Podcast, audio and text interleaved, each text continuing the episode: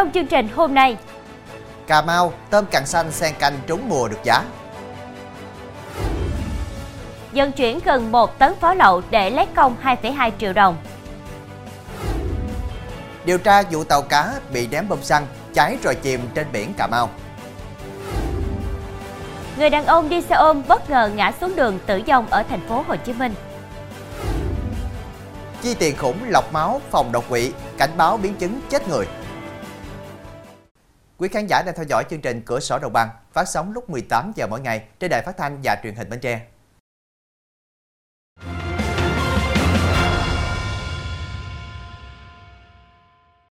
Thưa quý vị, năm 2023, bà con nông dân trên địa bàn huyện U Minh, tỉnh Cà Mau xuống giống vụ tôm càng xanh xen canh trong ruộng lúa được 4.360 hecta và đang bước vào thu hoạch. Những ngày qua, tranh thủ thời điểm giá tôm càng tăng mạnh, bà con đẩy nhanh tiến độ thu hoạch. Nhờ trú mùa lại bán được giá cao nên người dân rất phấn khởi. Theo báo cáo của Phòng Nông nghiệp và Phát triển Nông thôn huyện U Minh, đến thời điểm này bà con nông dân trên địa bàn huyện đã thu hoạch được 1.450 hecta. Theo đó, nông dân xã Khánh Thuận đã thu hoạch được hơn 1.000 hecta, năng suất bình quân 350 kg trên hecta. Hiện nay tôm càng xanh đang tăng giá. Nếu như trước đây, một ký tôm càng được thương lái thu mua với giá từ 70 đến 75 ngàn đồng một ký, thì nay đã tăng lên từ 95 đến 97 ngàn đồng ký. Bà con nuôi tôm càng xanh đang đẩy nhanh tiến độ thu hoạch, chuẩn bị đón Tết cổ truyền của dân tộc được sung túc và trọn vẹn hơn. Chuyển sang các thông tin đáng chú ý khác, đối tượng Nguyễn Minh Nhật, 32 tuổi, ngụ huyện Hóc Môn, thành phố Hồ Chí Minh, có hành vi cướp giật tài sản, vừa bị công an huyện Cái Bè, tỉnh Tiền Giang ra quyết định khởi tố bắt tạm giam. Công an huyện Cái Bè cũng thông báo ai là nạn nhân của các vụ cướp giật tài sản trên địa bàn huyện Cái Bè trong ngày 22 tháng 12 năm 2023 cần cung cấp thông tin cho đội cảnh sát hình sự công an huyện Cái Bè để phục vụ công tác điều tra sớm kết thúc vụ án. Thông tin ban đầu, thời điểm này, Nhật điều khiển xe máy đến khu vực ấp Mỹ Hưng A, xã Mỹ Đức Đông, áp sát, giật sợi dây chuyền của một người đàn ông đang lưu thông trên quốc lộ 1. Đến khoảng 17 giờ cùng ngày, công an huyện Châu Thành bắt giữ Nhật. Qua kiểm tra trên người Nhật, công an thu giữ 3 sợi dây chuyền và nhiều tang vật có liên quan. Trong đó có một sợi dây chuyền Nhật vừa cướp giật của người đàn ông lưu thông trên quốc lộ 1. Hai sợi còn lại, Nhật khai đã cướp giật của hai người khác trong ngày 22 tháng 12, 2023. Còn đây là Trần Bảo Long, sinh năm 1969, cư ngụ ấp Hòa Hảo, xã Hòa Khánh, vừa bị công an huyện Cái Bè khởi tố, tạm giam về tội vi phạm quy định trong tham gia giao thông đường bộ. Theo điều tra, lúc 15 giờ 40 phút ngày 17 tháng 12, 2023, tại km 03 200m trên đường tỉnh 875 thuộc khu 4 thị trấn Cái Bè, đối tượng Trần Bảo Long điều khiển xe ô tô vượt qua một xe ô tô khác đang lưu thông cùng chiều và xảy ra va chạm với một xe máy lưu thông ngược chiều. Sau đó xe của Long tiếp tục va vào xe ô tô vừa vượt. Hậu quả vụ tai nạn làm hai vợ chồng người đi xe máy tử vong, hư hỏng ba phương tiện.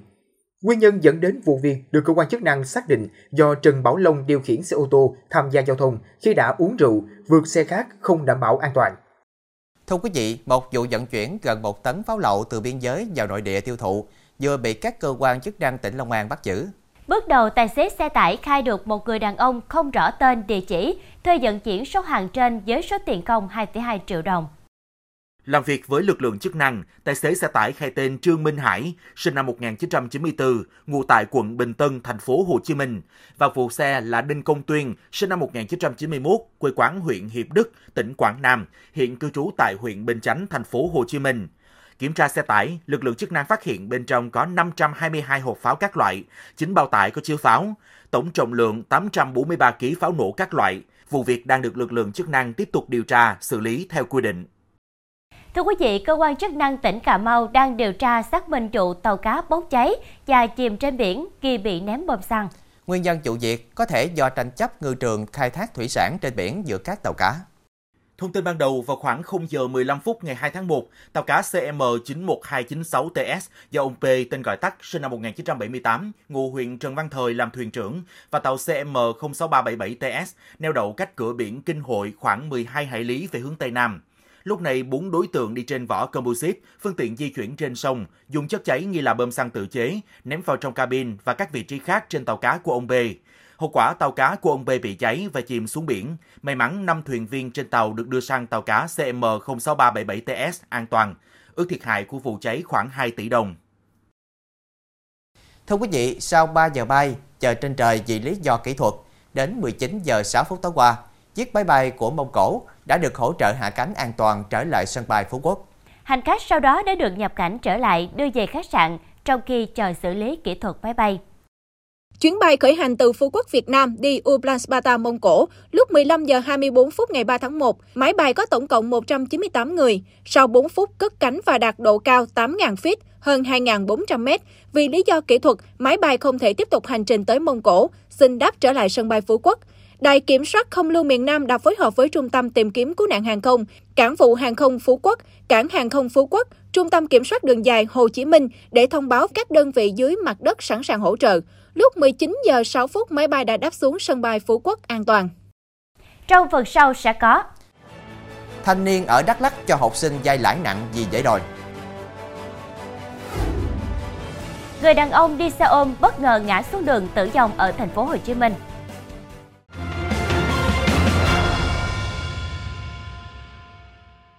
Thưa quý vị, hôm qua tại thành phố Buôn Ma Thuột, tỉnh Đắk Lắk, công ty cổ phần xuất nhập khẩu Nutison tổ chức lễ xuất khẩu container Macca Đắk Lắk chính ngạch đầu tiên vào thị trường Hàn Quốc. Lô hạt Macca xuất khẩu có khối lượng hơn 10 tấn. Đây cũng là lô hàng nông sản xuất khẩu đầu tiên của tỉnh Đắk Lắk trong năm 2024. Sản phẩm đã trải qua rất nhiều khâu kiểm tra của cơ quan chuyên môn về kiểm soát sinh vật gây hại, an toàn vệ sinh thực phẩm, quy cách đóng gói và truy xuất nguồn gốc. Dự kiến số sản phẩm này sẽ được bán tại các chuỗi siêu thị lớn tại Hàn Quốc. Hiện nay, nhu cầu sử dụng sản phẩm Macca trên thế giới ngày càng tăng. Do đó, việc mở rộng thị trường tiêu thụ sản phẩm Macca ra ngoài nước là hướng đi đúng đắn, tạo động lực phát triển cây Macca, tăng thu nhập, cải thiện sinh kế cho người dân, góp phần phát triển kinh tế xã hội tỉnh Đắk Lắk. Thưa quý vị, Trần Huy Quốc, 28 tuổi, đã cho 18 học sinh dây lãi nặng từ 365% đến 547% trên năm, với tổng số tiền hơn 300 triệu đồng, thu lợi bất chính hơn 40 triệu đồng. Quốc khai nhận lý do nhắm đến các học sinh để cho dai vì các em này sợ ảnh hưởng đến việc học nên dễ đòi tiền hơn. Theo điều tra, từ tháng 9 năm 2023 đến nay, Quốc cho 18 em học sinh ở huyện EAK vay tổng số tiền hơn 300 triệu đồng với lãi suất 365 đến 547% một năm, tức 1 triệu đồng. Người vay phải trả lãi từ 10.000 đồng đến 15.000 đồng một ngày. Quốc thu lợi bất chính hơn 40 triệu đồng. Quốc còn bắt các em viết giấy vay mượn tiền để tiêu dùng, mua điện thoại, rồi ghi lại suất thấp để che giấu hành vi phạm tội. Khám xét nơi ở của Quốc, công an thu giữ nhiều tài liệu liên quan đến hoạt động cho vay lãi nặng. Thưa quý vị, do cần tiền trả nợ và tiêu xài, hai bị cáo ở Bình Dương giả nhờ làm công nhân và công ty trong khu công nghiệp tại Bình Phước trộm tiền của người nước ngoài.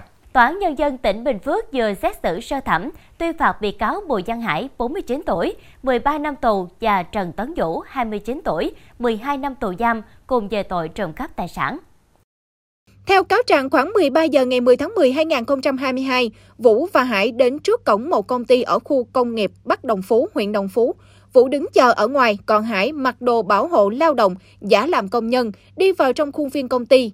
Khi đến khu ký túc xá của người nước ngoài, Hải vào phòng của một người đàn ông Đài Loan 53 tuổi, trộm 480 triệu đồng, 7.463 đô la và 35 tờ tiền ngoại tệ khác.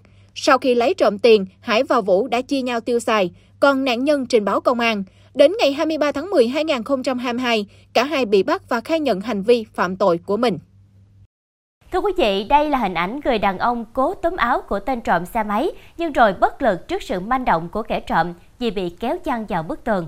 Hiện công an thành phố Thủ Đức, thành phố Hồ Chí Minh cùng các đơn vị nghiệp vụ liên quan đang điều tra truy xét vụ trộm xe máy táo tận xảy ra trên địa bàn phường Thảo Điền. Theo hình ảnh camera ghi lại, một người mặc áo xe ôm công nghệ điều khiển xe máy hiệu Yamaha Exciter chở theo một thanh niên mặc áo khoác thun tay dài lưu thông trên nhiều tuyến đường tại phường Thảo Điền. Cả hai người này đều đội mũ bảo hiểm, đeo khẩu trang kính mặt. Khi đến một căn nhà có xe máy đang đậu trước cửa, không có người trông coi thì cả hai dừng xe lại. Tiếp đó, người ngồi sau xuống xe, dùng đoạn tiến hành bẻ khóa xe máy. Tuy nhiên, một người đàn ông ở trong nhà nhìn thấy nên truy hô và lao ra kéo áo của kẻ trộm. Kẻ trộm sau đó rút ra một con dao tháo chạy. Người đàn ông sau đó cũng bị kẻ trộm kéo qua làn đường ngược lại rồi văng vào bức tường nhà dân. Riêng kẻ trộm đã nhanh chóng leo lên xe cùng đồng bọn chờ sẵn tẩu thoát. Trong lúc đi xe ôm công nghệ trên đường Liên khu 56, quận Bình Tân, thành phố Hồ Chí Minh, nam hành khách bất ngờ ngã xuống đường tử vong. Công an quận Bình Tân đã tiến hành khám nghiệm hiện trường, điều tra nguyên nhân vụ việc. Đến 19 giờ tối qua, công tác khám nghiệm được hoàn tất. Theo thông tin ban đầu, chiều qua, xe đang lưu thông thì người đàn ông ngồi sau xe bất ngờ ngã ra đường. Người dân lúc này định đưa người đàn ông đến bệnh viện, nhưng người này đã tử vong. Thi thể nạn nhân sau đó được đưa về nhà xác để phục vụ cho công tác khám nghiệm điều tra. Thưa quý vị, còn hơn một tháng nữa là đến Tết Nguyên đáng Giáp Thìn, giường bới đỏ tiếng vua của gia đình anh Phạm Văn Thành ở xã Thọ Sương, huyện Thọ Xuân, tỉnh Thanh Hóa đang độ chín đỏ tỏ hương thơm dịu dàng. Với hơn 100 gốc bưởi đỏ tiếng vua, anh Thành ước tính thu nhập khoảng 200 triệu đồng trong vụ Tết này. Anh Thành cho biết năm nay thời tiết thuận lợi, vườn bưởi được mùa, hơn 100 gốc bưởi của gia đình anh ước tính đạt khoảng 2.000 quả. Loại bưởi này từng là đặc sản dùng để tiến vua. Ngày nay bưởi đỏ luận văn được nhiều người ưa chuộng mua về làm quà biếu Tết. Theo anh Thành, bưởi đỏ luận văn khi còn non có vỏ màu xanh như các loại bưởi thông thường. Đến tháng 10 âm lịch thì bưởi có sự thay đổi về màu sắc. Toàn bộ quả bưởi từ vỏ đến tép đều chuyển sang màu đỏ. Vỏ bưởi mỏng, muối bưởi đỏ hồng, mọng nước vị ngọt nhẹ. Đặc biệt khi chín, bưởi đỏ luận văn tỏa hương thơm đặc trưng và trông rất đẹp. Trong phần sau của chương trình, Ít nhất 62 nạn nhân thiệt mạng trong vụ động đất ở Nhật Bản. chi tiền khủng lọc máu phòng đột quỵ, cảnh báo biến chứng chết người.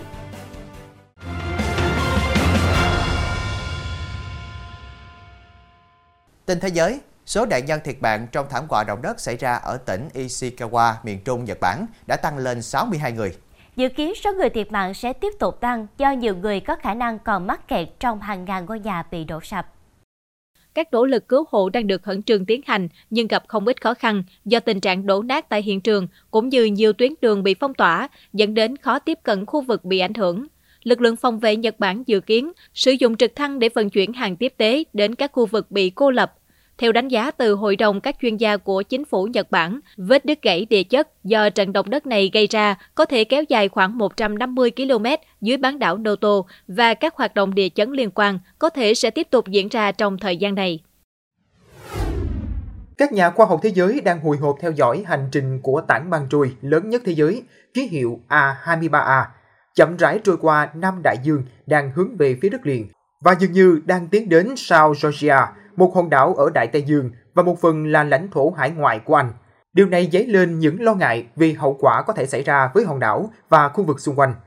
Trước đó, ngày 25 tháng 11, tảng băng trôi diện tích khoảng 4.000 km vuông và nặng gần 1.000 tỷ tấn đã tách khỏi Nam Cực và trên đà dịch chuyển lần đầu tiên sau hơn 3 thập kỷ.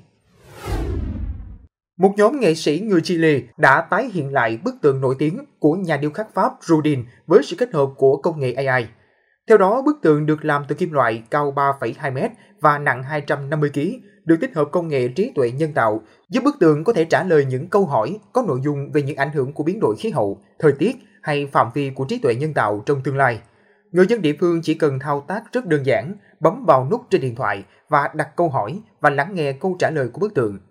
Các nghệ sĩ hy vọng bức tường sẽ giúp xóa bỏ kỳ thị của người dân Chile về AI bằng cách đưa công nghệ này đến gần hơn với họ.